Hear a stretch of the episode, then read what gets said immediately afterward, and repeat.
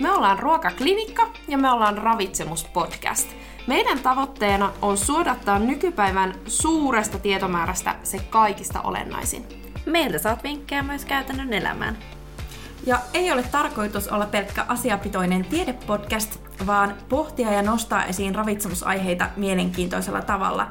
Ja sisältöhän perustuu tutkittuun tieteelliseen tietoon.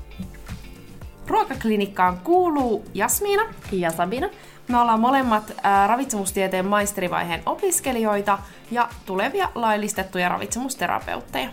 Ja Heidi, mä oon loppuvaiheen lääkiksen opiskelija ja aikaisemmin opiskellut ravitsemustieteitä. Ja ravitsemustieteessä mua erityisesti kiinnostaa matalaasteinen tulehdus, miten ruokavalio vaikuttaa siihen. Mua kiinnostaa raskausympäristön eri tekijöiden vaikutukset ihmisen terveyteen. Ja mua kiinnostaa taas erityisesti syömiskäyttäytyminen.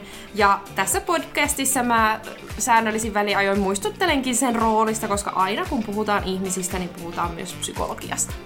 Ja mä astun kuvioihin, kun tarvitaan lääketieteellistä näkökulmaa tai biologisia faktoja.